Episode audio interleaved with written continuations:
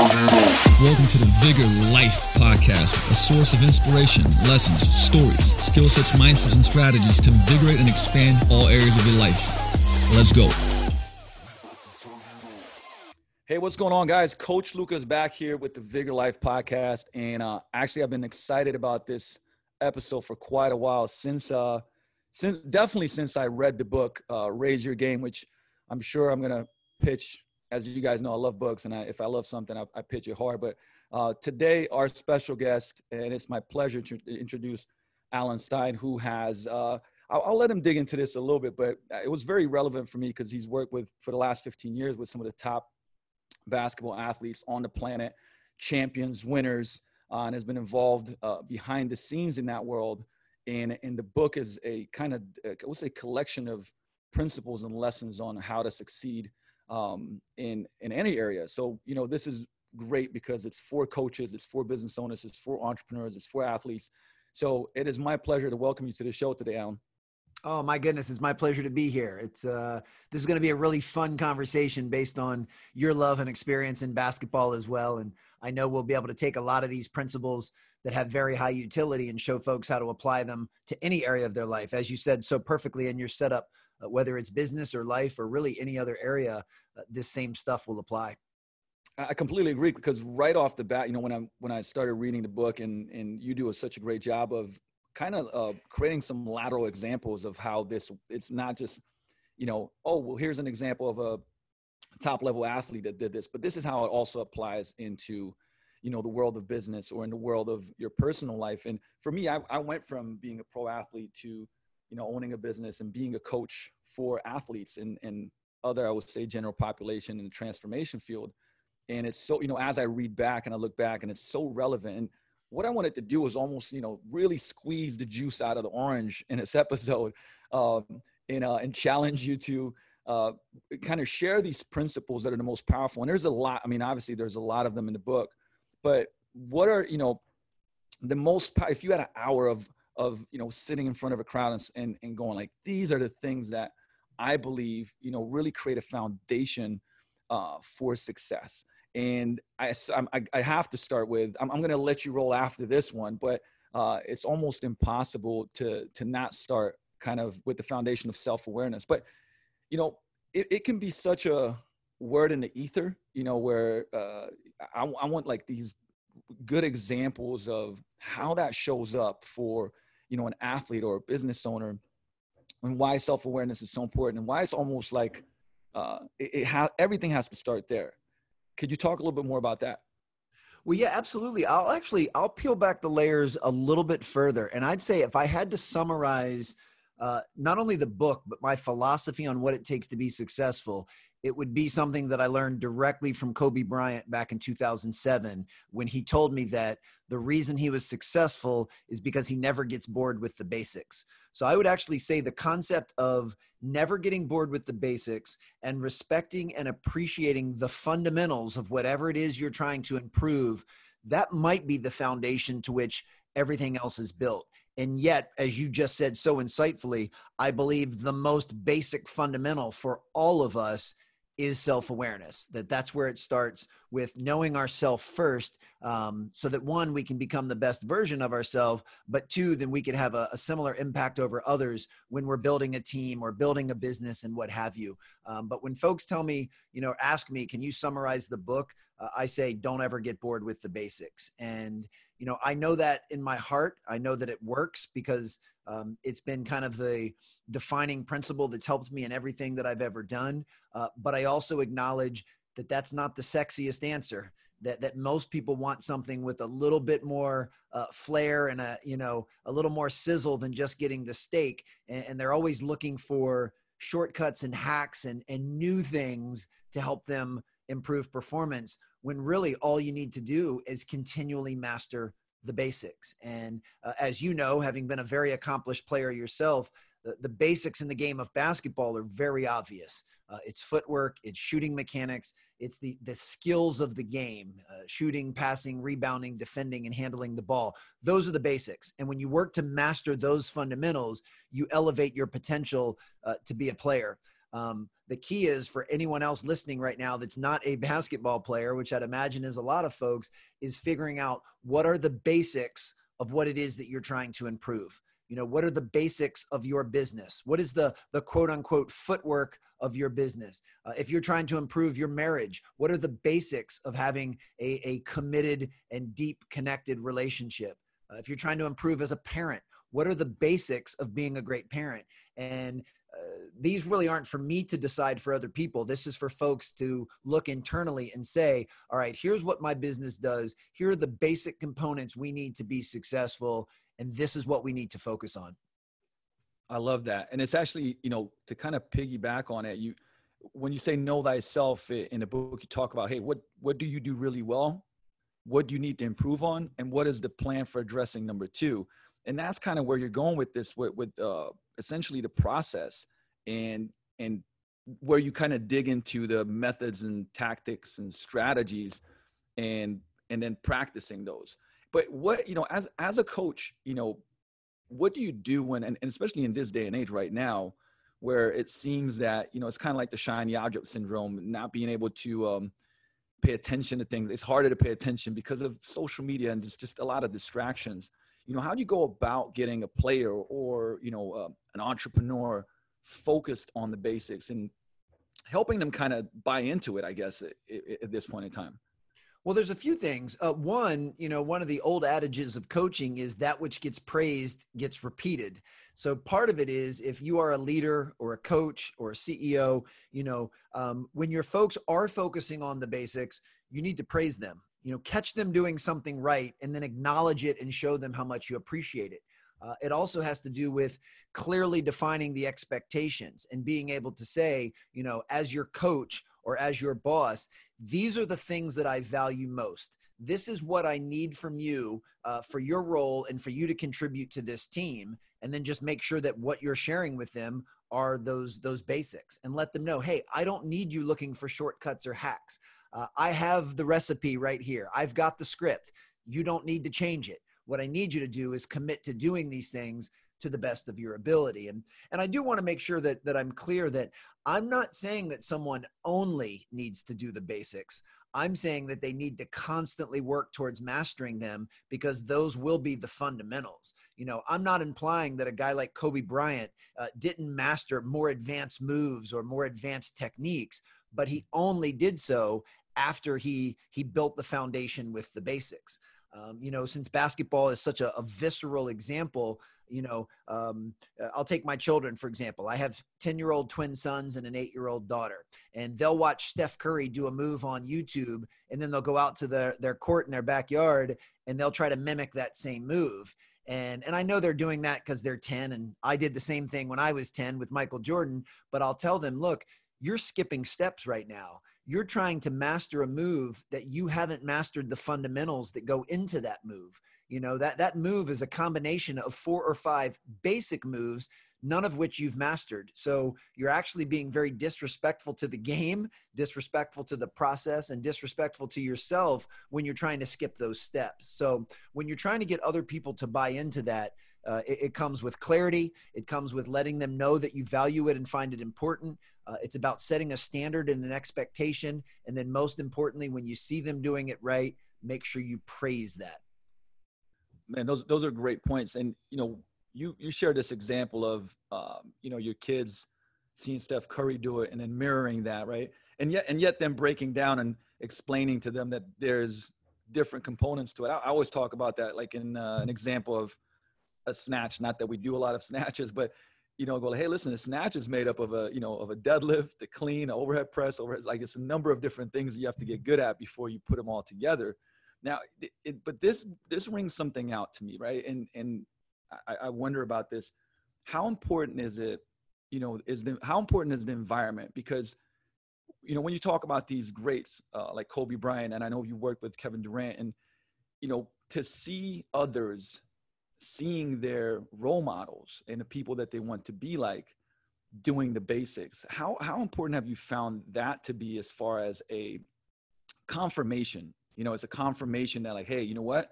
Yeah maybe, maybe this is boring but the greats are doing this and i should do this too. And maybe some examples of how you use environment to to help you know uh, whether it's players or ceos or entrepreneurs uh, improve the direction of where they're going well environment is everything uh, especially when it comes to behavior and creation of habits um, you know, I, I just kind of gave the the the punchline to my uh, Kobe Bryant signature story, which is when he said, you know, I never get bored with the basics. And you know, at the end, I'll uh, remind me, or if you do show notes or what have you, we can put a link to me telling that full story in there, so folks can really get appreciation for it. But I've used that as my opening story to every keynote talk that I've ever given, and and I don't name drop Kobe Bryant to make me look better. I name drop Kobe Bryant because it gets the audience to buy in and to listen to a higher degree. You know, I, I have a thousand examples that I could give of somebody working uh, on the basics, you know, even in my own life, but no one cares what I do. Uh, and I respect that. I say that with a laugh. But the moment you mention Kobe Bryant was doing this, then all of a sudden people go, okay, uh, that's somebody that certainly had mastered his craft and ascended to the top of his field.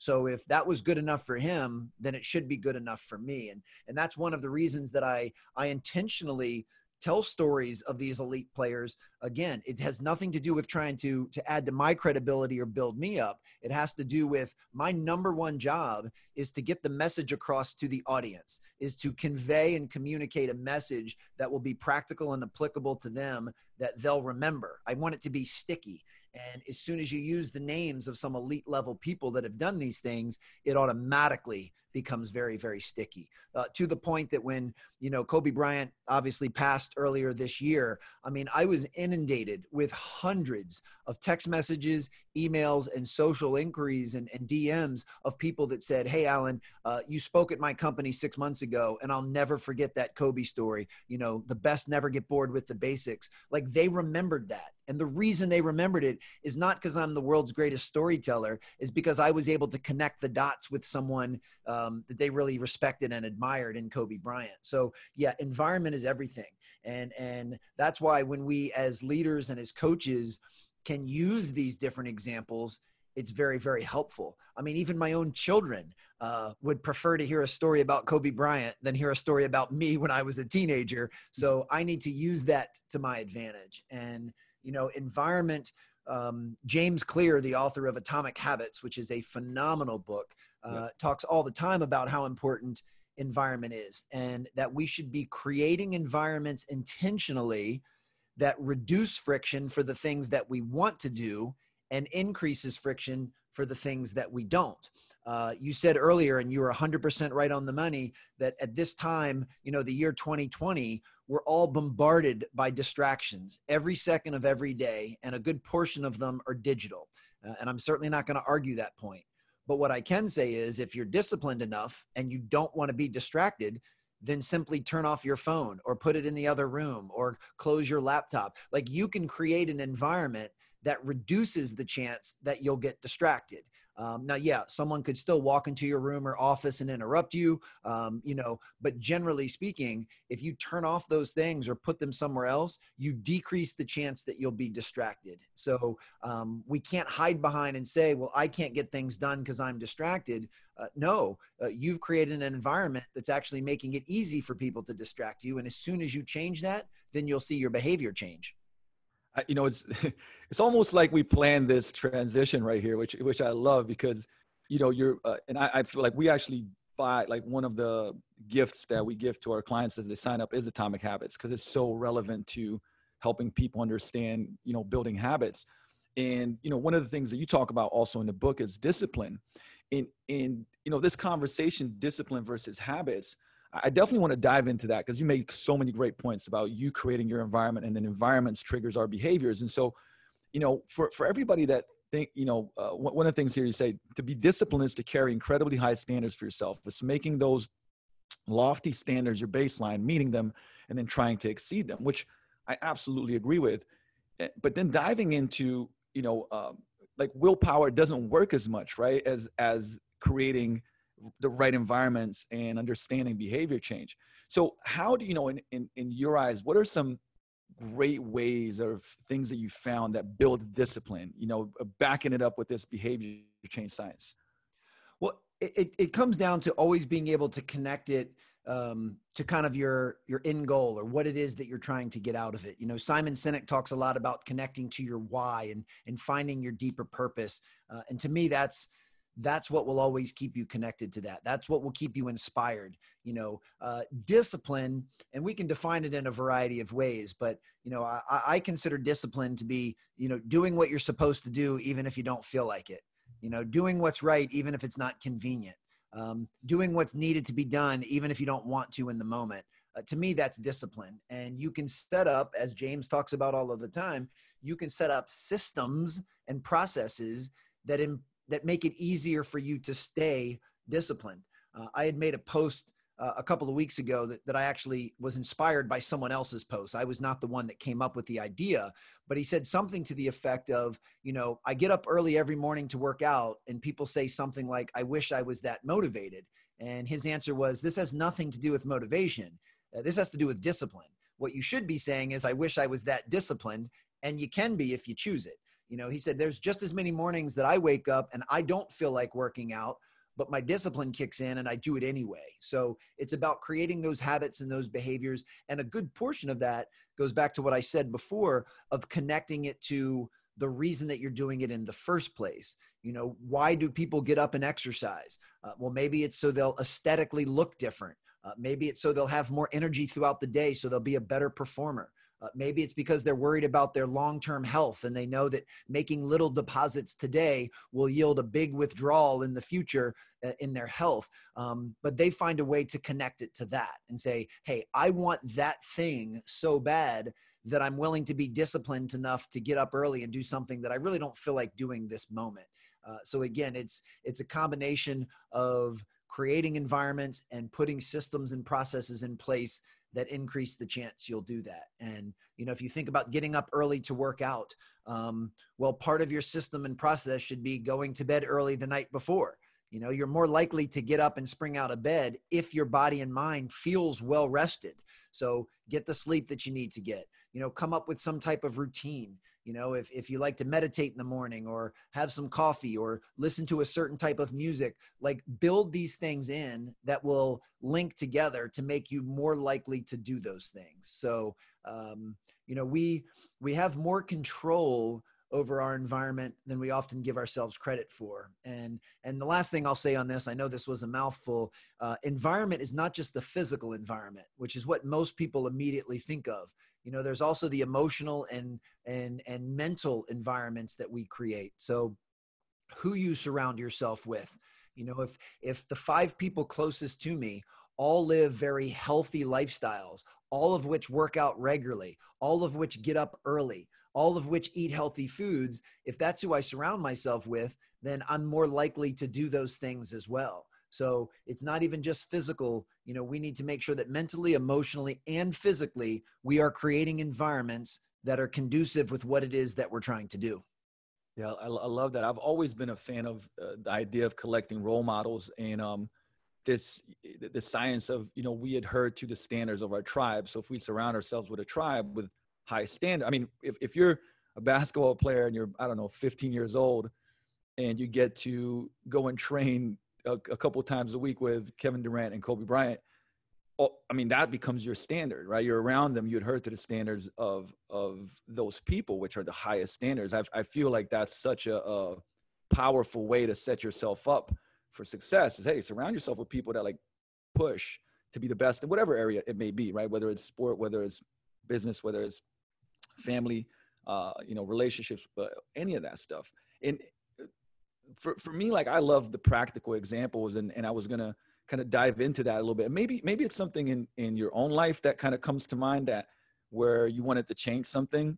How did you go about changing it with certain habits and how did you set up an environment? Or maybe it's a story of a, of an athlete that you work with that was struggling with something and you know there was this awareness and revelation and putting into place new habits is there a story that's a practical story where there was a big shift um, and how that how you went about that or how that athlete went about that? Well, the, the biggest story that comes to mind was uh, the first time I met Kevin Durant back when he was 15 years old. And, you know, I'd watched Kevin play a little bit and, and it was very obvious to me that, that he was a tremendous athlete, uh, that he had a very high basketball IQ, uh, that he had a very high passion for the game. Uh, he was incredibly skilled. He had all of the tools, but the only thing that was very apparent that he was missing was uh, strength and power. I mean, he was he was rather um, slim back in the days. That's why they call him the Slim Reaper. Uh, but he was rather slight of frame. Uh, so I knew that that was potentially going to be something that could prevent him from being the best college or NBA player he could be. Uh, so I had to do some convincing to get him in for a workout, and I took him through a really, really challenging workout that first time, and um, I mean, really, really tough, probably too tough. And I remember asking him at the end if he liked the workout, and you know i'm expecting him to smile and say that was the greatest thing he's ever done uh, and instead he said no coach i didn't like it but i know this is what i need to do if i want to be the best player i can be. So uh, it, it made me realize um, you know sacrifice is always going to be involved but that you have to make a decision to make these types of changes you know and and he made the decision that eventually playing in the nba which was his ultimate goal uh, that long-term goal was more important than the short-term um, discomfort that he was going to experience going through these workouts. Uh, so he was so attached to that um, that he was willing to make those types of sacrifices, and and and that's something I think uh, all of us should be able to give some some thought to. Is you know what's the best way that, or what are the best sacrifices that we need to make in order to get the things that that we want to get, and then over time, you know, we it, we worked together where. Uh, I would actively try to make the workouts more enjoyable to him you know pick exercises that he liked and and do certain things that that that he he would enjoy doing more. And he also broaden and open up his mindset to saying you know okay um, I, I, can have some fun doing this. So you know, while that first workout might not have been a whole lot of fun for him over time we found ways to work together. So it became i guess less of a a teeth pulling sacrifice but really the the the key answer to what you just asked is we all need to stay very open and humble to changing our ways and to being open to other people's coaching and to feedback and find ways to be able to make this progress. And it all starts with openness humility and and being as we call it in sports coachable. But i think people need to be coachable in every area of their life. That yeah that leads i mean because because you cover in the book, you, you kind of break it down in three parts, which is player, coach, and team. And it's a lot to go through here. And there's so many coaches, you know, th- this podcast has, uh, uh, I would say the, the highest percentage of people listening are certainly coaches. And um, that's really where I wanted to, out of those three areas, I really wanted to uh, focus on those and specifically these three three parts which is culture servant and character um, and maybe flipping it around a little bit and and talking about character first. When it comes to being a coach and uh, like you've done that extremely successfully in your career uh, you know when it comes to character and I, and I, feel like we live in times where i always like to say you know crisis reveals character. And uh, you know talking more about you know how do you build character and the right type of character that helps you become a successful coach and a successful you know human being? Well the first thing you have to do is you have to live it uh, we have to model the behavior that we want to see in our players or those that we lead. We have to model that first. Uh, and uh, I'm reminded of that every day as a parent. You know, I can talk to my children about being respectful to others, or I can make sure that they always see me being respectful to others. Um, and the latter is going to carry a lot more weight. People will always um, take what you do over what you say if those things are not in alignment. And then, of course, if they're not in alignment, uh, you're undermining your own integrity and your own character. You know I, I, think the uh, it's a little bit cliche but but character is the ability to do what's right when no one's watching. And and that's something that i think is super duper important uh, for coaches to realize that um, if you're going to tell your team that you value character then you have to live that in every area of your life. You know you you you can't tell uh, another example i'll just use my kids would be um, you know i tell them that it's very important to be honest and that you you know that folks of high character don't lie. And then they hear me take a phone call and the person asks if i can do something and i say no i can't because i'm doing this right now. And my kids are like man daddy just lied like he he's not doing that right now. He just told that person he was. He just lied to someone else. So that would be an example of me telling them how important it is to be of high character and tell the truth. And then I turn around and do something, uh, and they see that that's not the case. You know, if, if you tell your team that they need to show up a few minutes before practice uh, and they need to be fully prepared, and then you roll into practice 60 seconds late and you don't have your practice plan and you're not prepared, once again, those things aren't in alignment. So there has to be alignment between our beliefs and our behaviors uh, in order to, to really and truly live a life of character. And then, similar to my answer before, um, when we see someone do something of high character, we need to praise it and we need to call it out you know especially if what they did uh, is out of the ordinary you know during during the time of this recording uh, you know we're dealing with a lot of social injustice and social unrest here in the united states you know there's plenty of opportunities for folks to go above and beyond to serve others and to help others in ways of very high character and while they shouldn't be doing it for the sole purpose of receiving praise I think it's very important that we do acknowledge it and we do praise people that do the right thing. So if you're trying to build a culture of character, then it starts with making sure that you have high character and you only let people, quote unquote, on your bus that also have high character and you hold them to that standard. Uh, and then the last thing I'll say is uh, don't confuse that with lapses in judgment or making mistakes you know i do very much consider myself a person of high character and high integrity but you better believe in 44 years of living on this earth i have said and i've done some things that were really boneheaded. I've had some severe lapse of judgment and i've said and done things that are not in alignment with the type of character that i'd like to believe i have and and i've had to learn from those. So this is not about when someone makes a mistake that we condemn them and say that they're a bad person or they're not of high character. We have to have some grace and some compassion and know that all human beings, even the, the ones with the highest character and integrity, are still fallible and are still going to make mistakes. But we hold them accountable with love and grace, and then we make sure that they learn from it. Uh, anyone that habitually does things of low character, then I think you can make the argument they're just not a high character person. Those those are all great points. I got uh, there's a question, you know, when it comes to character, and and maybe when did you do this in your life i, I know at the beginning stages you know and even when i was in my teens my later teens i certainly didn't but now i do you know picking and choosing what your beliefs are i mean writing them down and you know if because we have core values for instance for our business and it took me a while to actually like write them down and go okay well this is the value you know what's the tagline and what, what behaviors are associated with that you know do you do that whether it's for yourself or with the people that you coach to actually bring them to light because I think sometimes I hear people say like, you know, oh yeah, I want I want to be a person of character, but if you ask them, well, what are the traits that you want to embody? You know, what what are these behaviors that you want to uh, have on a daily basis to bring out your character? Like, do you do you ever do that, whether it's for yourself or for clients?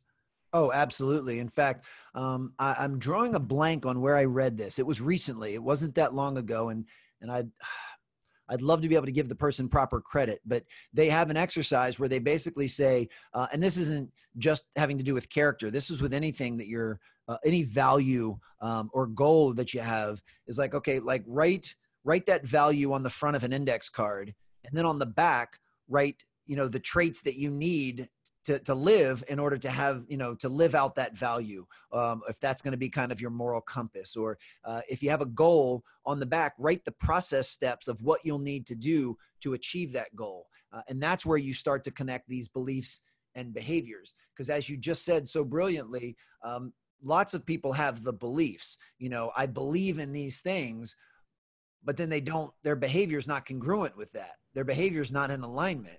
I mean I, I think you know most people believe in being mentally physically and emotionally fit but most people don't do the, the work necessary to achieve that. So same thing with character.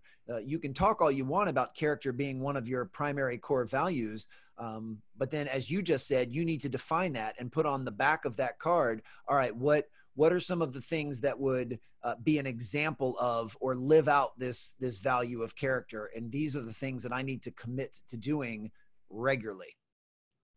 Yeah, I love that.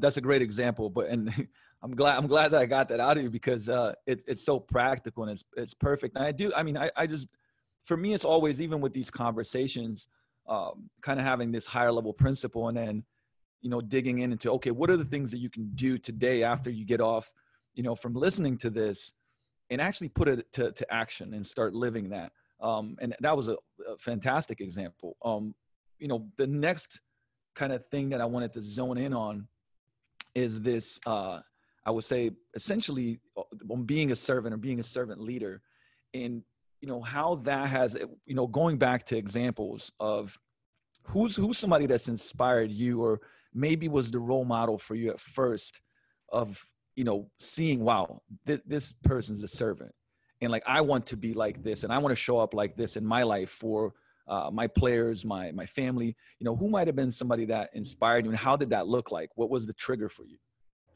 well, the first would definitely be my father, who I, I still consider the the consummate servant leader. Um, I mean, he was certainly the leader of our family, which is is what I I learned first. But uh, he also spent 30 years as an elementary educator. Uh, started as an elementary school uh, teacher and then progressed up to being an elementary school principal and then finished his career uh, as in uh, middle school principal and then retired 20 years ago and for 20 straight years has been volunteering uh, at a uh, foster care company uh, or organization down in south carolina where he and my mom moved to when they retired. So he's definitely the definition and the epitome of a servant leader. And really the you know servant leadership 101 is the mindset of it's not about me it's about you it's it's not devaluing yourself it's not undermining your own self-care those things are important but it's basically saying you know my agenda is making sure that your agenda gets taken care of. You know as a coach it's being able to say your goals and the things that are important to you as a player are now also important to me as your coach because my goal is to help get you there. And you know i i, I use the term servant leadership uh, because I think it, it adds an extra layer of the connotation of it. But in all reality, we shouldn't have to say those two words together. Like, I don't think we should have to say the word servant. Uh, I don't think you can be a leader and not be a servant leader. Mm. So it's kind of like that um, uh, the phrase tough love. You know, they say that if you're really honest with someone and you're you hold them accountable, that's called tough love. Well, you don't really need the word tough, in my opinion. That is love. If you love someone, you hold them accountable. If you love someone, you tell them the truth. If you love someone, you are tough on them when they need you to be tough and in the way that they need you to be tough so that they can improve. So I, I, these phrases are, are important and I still use both of those, you know, those phrases to help make sure that I'm communicating my message. But in theory, uh, we can just say love and we can just say leader because it should automatically include those other two words. I love that distinction right there. And um, so a, a you know, I, something that comes up sometimes when it comes to like being a servant, and I've certainly dealt with this, where you know you're looking at as a servant, you want best for your team, best for others. What do you do in scenarios and situations when you know there's somebody and actually connects well to culture this question, which which I wanted to move on to next, but it you know when there's someone that is not bought into maybe the team, right, and you have and now you have this tough decision like you're looking out for them but that person is not necessarily looking uh, looking out for what i like to call for the good of all right? The good of all to me is well the good for, of me but everybody else also. You know how do you deal with that scenario? Because i've i've i've seen this you know play out where it's like oh you're not being a, a servant and, and yet at the same time the servant should look out for the team. And sometimes there's a person that uh, d- doesn't i guess adhere to the standards of the team, the beliefs of the team, the culture of the team, and that means they need to be cut out. But what are you know? How have you dealt with that, or um, see that? Because because it's a situation we coach a lot of gym owners too, and you know these are the things that come up on a weekly basis when I'm when I'm talking to people. But I'd love to see your viewpoint on that. Well, first and foremost, uh, just I just want to make one clarification that the very first step to being a servant leader or to being a leader of any sort is self-care and to take care of yourself first. You know, there's an old adage that's been around a lot longer than I've been breathing that says you can't pour anything out of an empty cup which means if you don't constantly take care of yourself mentally, physically, emotionally, and spiritually, if appropriate to you, if you're not constantly filling your cup, then there's no way that you'll be able to serve others or lead others to the degree that you're capable of. So, I, the reason I make that distinction is um, the mindset of it's not about me, it's about you does not mean I'm not going to take care of me because I'm so busy taking care of you. In fact, the best way that I can take care of you is taking care of me. And I, I, know that may sound like verbal semantics, and, and I might have even lost some folks because that sounds a little bit confusing. Um, but the very first thing all leaders need to do is pour in themselves first so that they can be uh, of most value to everyone else. And, you know, I know at the time of this recording, uh, the NBA is not currently on, uh, although I did get word today that it will start up again at the end of July.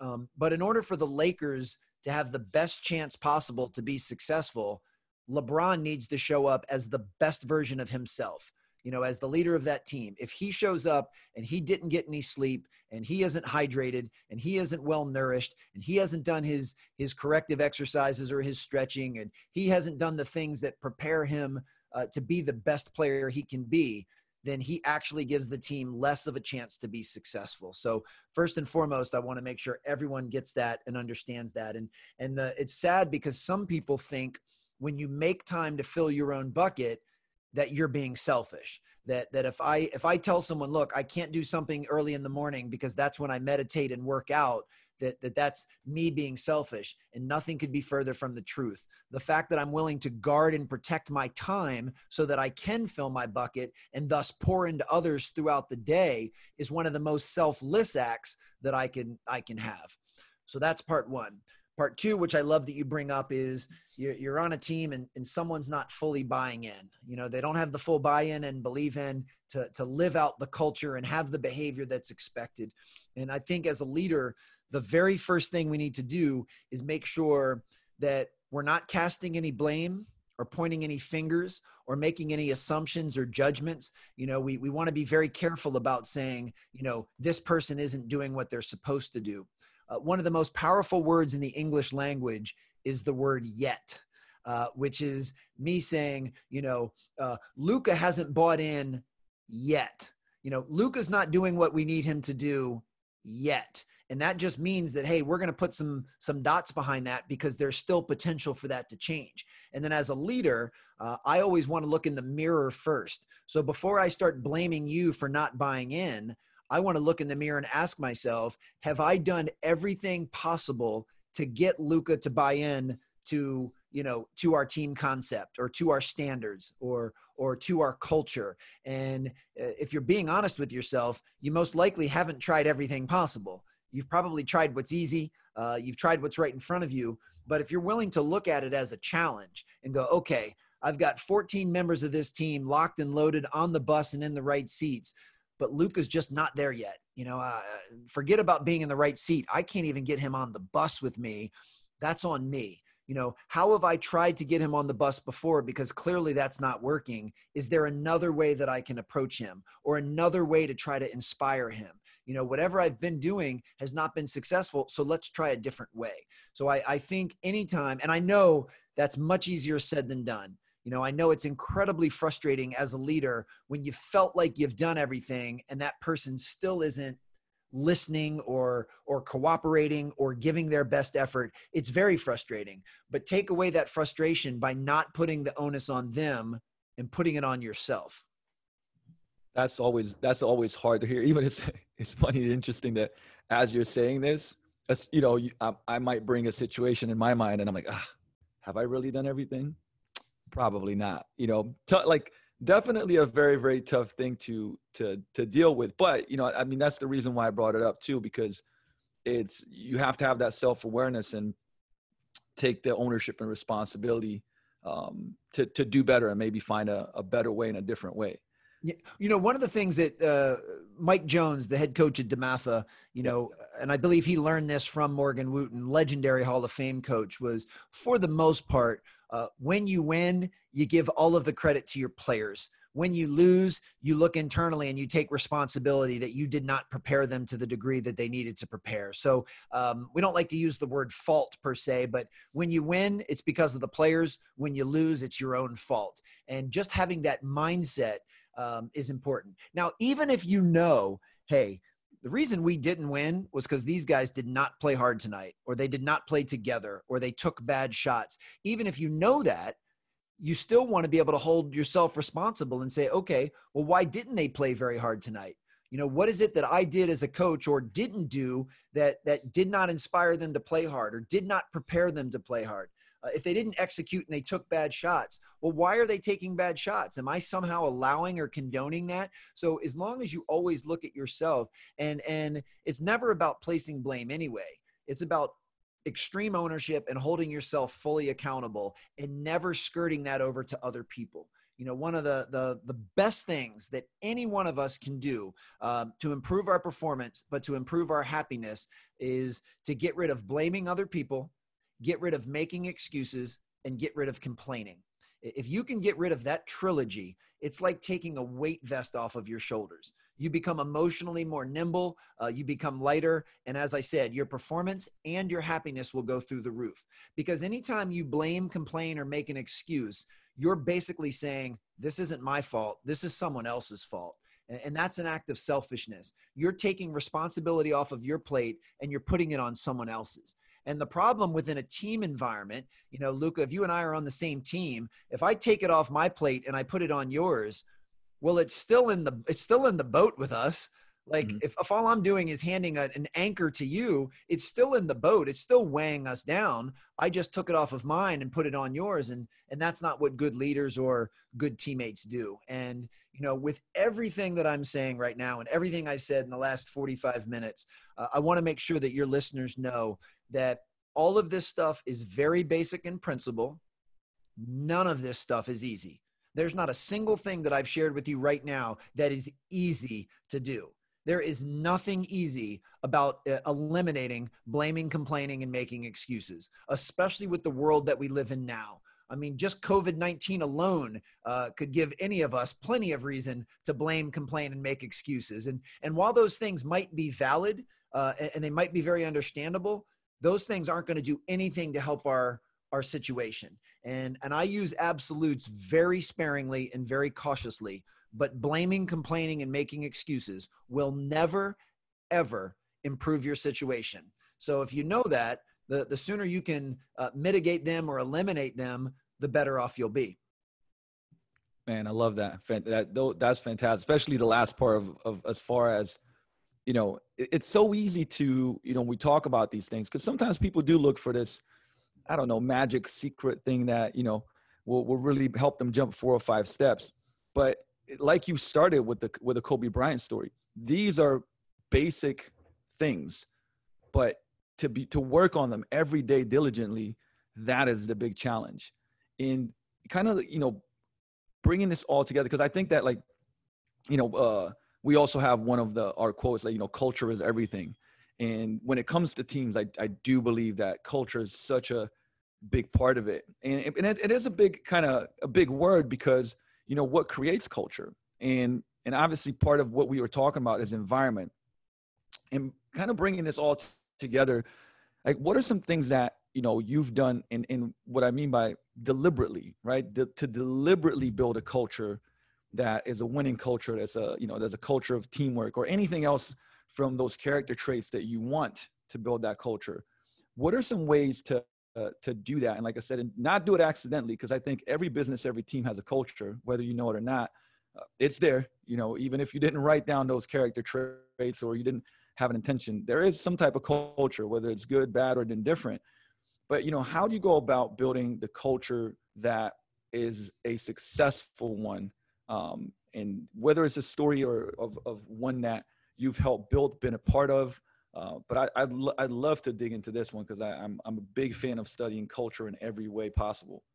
Well, there's there's three pillars to effective cultures or great cultures. Uh, that's role clarity, accountability, and communication. But but I'm going to spend uh, I'm going to devote most of my answer to the first one, which is role clarity. And, and as far as exceptional cultures, uh, I'll use DeMatha basketball. Now, to be clear, uh, I was a part of DeMatha basketball as the performance coach for six years, uh, but I am not responsible for their amazing culture. Uh, their amazing culture started before I was even born because DeMatha has been on the the international map of high school basketball since 1965 when they beat Power Memorial uh, that had Lou Alcindor, uh, aka Kareem Abdul-Jabbar, uh, arguably the best high school player to ever play the game. Um, you know, uh, only lost one game in his entire high school career, and that was to DeMatha.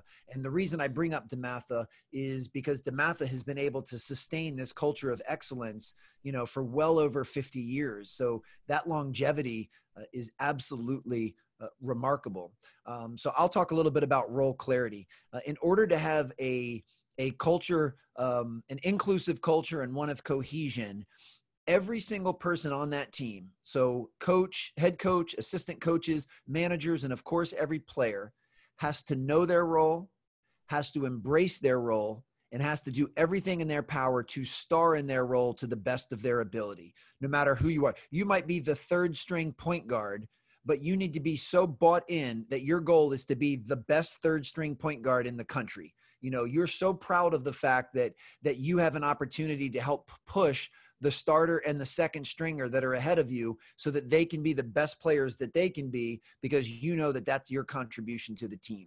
So once you know, embrace, and star in your role, then it's important that everybody else on the team uh, acknowledges, respects, appreciates, and values your role, whatever it may be. So you might have the, you know, the the starting shooting guard that that scores 25 points a game and makes most of the the headlines but they are they are absolutely appreciative and respectful and they value that third string point guard you know they've they realize that they're not above the standards of the program that they're just a team member like everyone else. And while everybody's puzzle piece might be uh, shaped differently and, and might be a different size or color everybody's puzzle piece is required to make that final picture.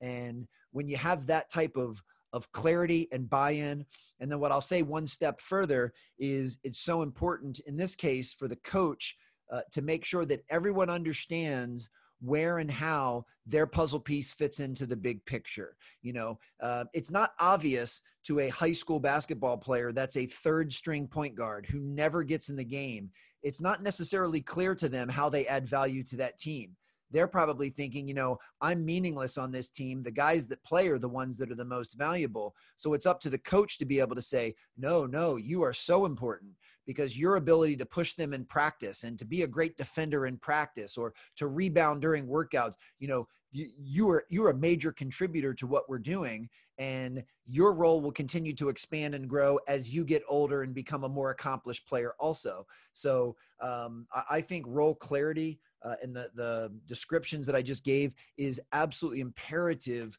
to having an elite level culture. And and I think that many times that's actually probably one of the things uh, that I, I've seen missing when it comes to uh, building culture is that role clarity usually just isn't there. It's almost uh, kind of like a figuring out. You know, everybody figure thinking that everybody's going to figure out their role, but that doesn't that doesn't just happen. It has to be uh, that the role clarity has to be there and be communicated, which is, I, you know, if, if I could finish on any of the points, I actually uh, I'm, I'm, glad. I know I know that we're uh, a little bit crunched on time, but communication and also communication is is one of our core values, and I think it's another. You know, as as we talk about the challenging times that we're going through right now, I think part of it is you know lack of quality communication and, and whether it's in a business, whether it's within a team, whether it's within uh, cultures and communities. And I, I would love for you to, you know, kind of riff on on what are some key principles when it comes to communicating and being effective with it so that you can have great role clarity so that you can build a great culture. Well, communication is everything. I mean I, I think i could make a pretty compelling case that any dysfunction amongst two or more human beings is within a few degrees of miscommunication or lack of communication or um, you know eh, just poor communication. So communication is vital and that's why it's one of those pillars uh, of what it takes to build an elite culture. And you know communication is more than just talking. You know that's what a lot of people think. It's just the words that you say. Uh, but certainly how you say those words the context at which you use them um, you know the the unconscious messages that you send all of these things are a part of effective communication. And uh, not only that, we have to make sure that we realize that listening uh, might be the most important part of effective communication. Because if you're not asking insightful questions and actively listening to the answers, then there's no way that you can truly customize your response or customize and navigate the discussion or the dialogue uh, in the most fruitful way possible. So, listening is, is a skill that I believe every human being on the planet needs to continue to work on, no matter how good of a listener you may be. So, I think it's, yeah, c- communication is is one of those skill sets that uh, regardless of your role on the team, it should be something that you're working on. And to, to really put a big bow tie on everything we've been saying, uh, this is one that needs to constantly be praised when it's done well, or folks need to be held accountable and coached or taught when it's not. But, but everything within an organization will start and end with communication do you um and this is i'm, I'm always just intrigued by this because eh, I, I, like to always share resources. Is there a, a resource that you found? Uh, you know if, if if you were to talk to somebody and you had five minutes and we're like they were like hey you know alan i really want to work on my communication and you'd say hey listen um, yes absolutely it's really important. You know here's what you should check out and work on. Is there a resource that you've shared with others to, to help them with that? To me the best way i can describe it is is having the empathy and the compassion and the awareness to think about the receiver of the message more important than you than you think about yourself as the person delivering the message. You know when it comes to communication um, it's kind of like uh, in basketball you know i would always ask players what's the definition of a good pass? And they would give me all sorts of answers which were kind of in alignment and they were good guesses but really the definition of a, a good pass is one that's caught you know, if it's not caught, then going back to my belief of, of ownership and accountability, then it wasn't a good pass. Now, with that being said, and, and you know this, having been such a great basketball player yourself, um, not every player is equal. You know, there are some players that have such good hands and such good feet. If you just get the ball anywhere near them, they're going to catch it. And then you have some other players. I mean, you could you could mail them that ball with with FedEx, and they're not going to be able to catch it. You know, they they got hands like butt cheeks, and they're not going to be able to catch it. So you know, it's up to you as the person making the pass to deliver that pass in a way that gives it the highest percentage chance possible for them to catch it. Well, it's the same thing in communication. Uh, I need to deliver the message in a way that greatly increases the chance that you're going to openly receive my message. It's going to resonate and you're going to understand what it is that I'm talking about. Uh, so, which means I have to give more thought about you than I give about me. You know, I need to be chameleon like enough to deliver the message in a way that you'll receive it. And sometimes that'll be in ways that's not my own preference, but that's okay. Uh, again, it's not about me, it's about you. Uh, with communication, I want to go to your sandbox to play. I'm not going to make you come to mine. And the example I use all of the time is, uh, you know, when I was a child, uh, you could put every kid into um, one of two buckets.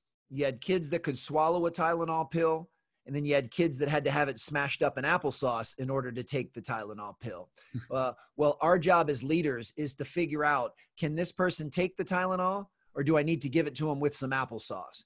And it doesn't matter how you like to take the pill. It doesn't matter if you can swallow the pill. If they need it with some applesauce, then it is your job as the communicator to give it to them in applesauce. And if you're willing to do that, um, then you have a greater chance of that message actually getting through. So if I had to give advice to someone, I would say anytime you're trying to communicate a message, think more about the receiver than you think about, you know, yourself and the way that you're delivering it. I think that is just about as powerful a statement when you can make about communication, and hopefully that resonated with a lot of people. And and just like we talked about earlier, I, you know, I knew uh, time would fly by, and this is a it's a dot dot dot to have Alan back on the show because this is great. And and also, you know, if if you guys have like they're, if you're listening, uh, I mean, this is just a small piece of what Alan covers in the book and goes in depth with uh, I actually wanted to touch on storytelling too, because you do a great job with storytelling, um, both here, but also in, in the book and making great examples and relaying like these, uh, these messages and these principles.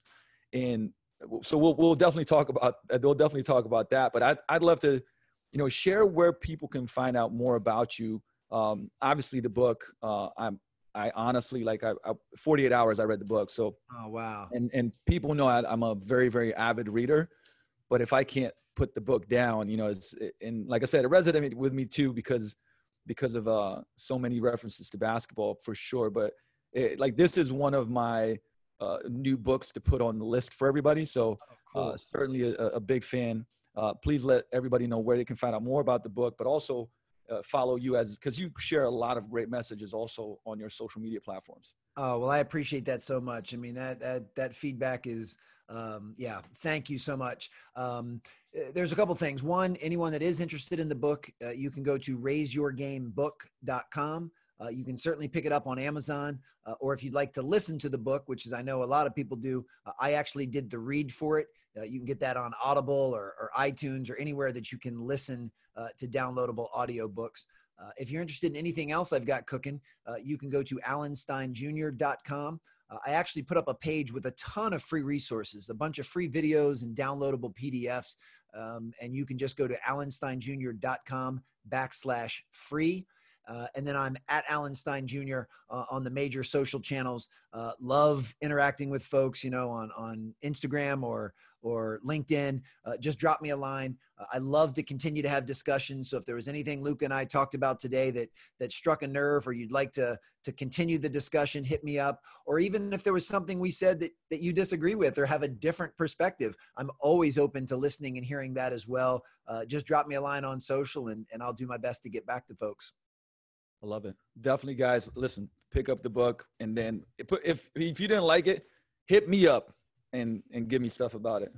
but, yeah, absolutely, and you can you can hit me up. You can hit me up as well. I you know I wrote it with great intention to hopefully serve. Uh, I mean, your audience is the perfect audience. You know, these are folks that are are coaches and leaders and high performers and high achievers. Uh, so that's who I, I think the book will be for. And and you know, even though you and I, Luka, have a very strong respect and appreciation for basketball, I also tried to write it in a way that even if someone doesn't like basketball or watch basketball, uh, as long as you can tolerate a couple of basketball examples, there's still plenty of other examples in there so that you'll get something out of it. So no, I agree.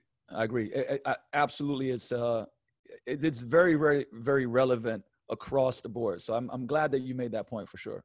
Cool, man. Well, I appreciate you. This was wonderful to connect. Uh, if you guys give Lucas some great feedback on this conversation, then I'll make sure we schedule a round two and I'll come back on. Awesome. Thank you very much, Alan. Hey, guys, appreciate you. Could have been anywhere, but you're here. Make sure you take something from this and put it into action, and we'll hear. Well, I always say see you, but you we'll hear from you in the next Vigor Life podcast. Have a great one.